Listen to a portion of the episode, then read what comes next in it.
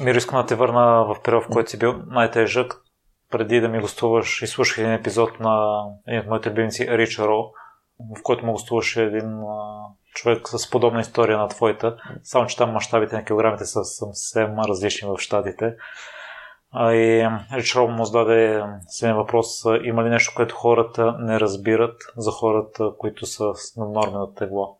Истината е, че нещата в съзнанието са, водят до един и същ ефект. Има хора, които имат просто различен ген или не надебеляват поради тази причина, или се контролират до някаква степен, но ако се оставиш, просто когато и културата на държавата, примерно в Америка е така културата, нещата ще се развият в тази посока. Виждам го и около мен, хора, които не се контролират, не се стараят, не се опитват, растат пак в такива размери, говорим над 150 кг. Просто това е въпрос на време, кога нещо лошо ще, ще се случи. Колкото нали, не искам да звуча негативно, но просто е въпрос на време. Доказано е, докторите го изследват, не знам защо го изследват, като то е ясно.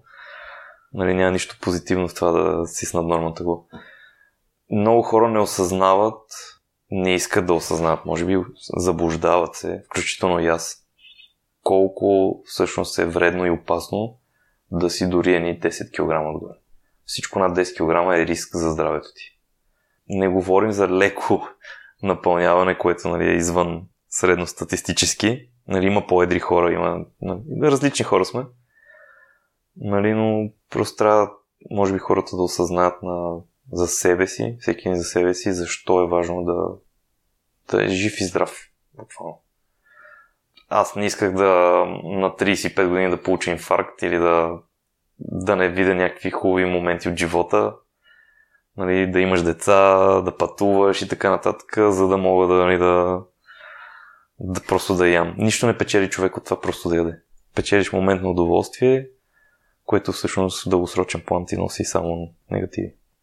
Това, което съм забелязал, само искам да добавя, е, че повечето хора, които имат проблеми с килограмите, всъщност имат някакъв душевен проблем, така да се изразя. Нещо, което давят. Нали, както има хора, които са алкохолици, има хора, които нали, обичат хазарта. Просто това е начин да избягаш от реалността. Да се успокоиш. Обикновено хората, които ядат, се опитват да се успокоят чрез това. Просто им носи, нали, буквално ти носи физическо удоволствие бързо. Това ли бе основната причина, поради която и ясен момент, в който си каза, че трябва да отслабнеш или процес при теб стана постепенно?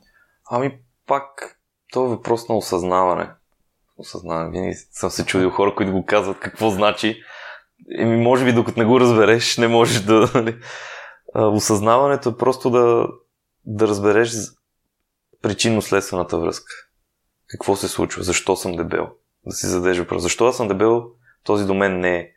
И много хора това първоначалното осъзнаване го имат. Казват си, еми аз съм дебел, защото ям, това е ясно.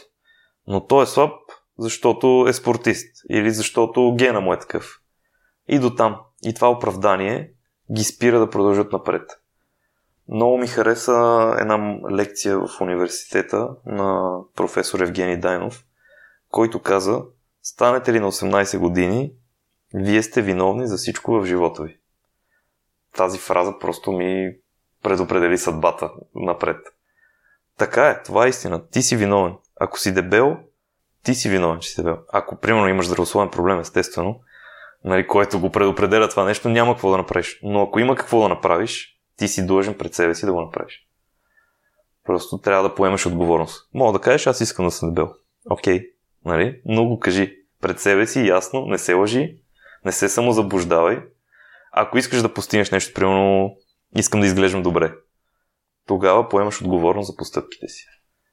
Всичко, което слагаш в устата ти, нали, ти си виновен за това. Ако ядеш само шоколади, банички и по цял ден пиеш бири, никой, не ти, никой друг не ти е виновен, никой не те е насилил да се храниш така. Ето това, което ми хареса, ти написа в Инстаграм, че си спрял да се, застана си пред огледалото и си спрял да се лъжеш.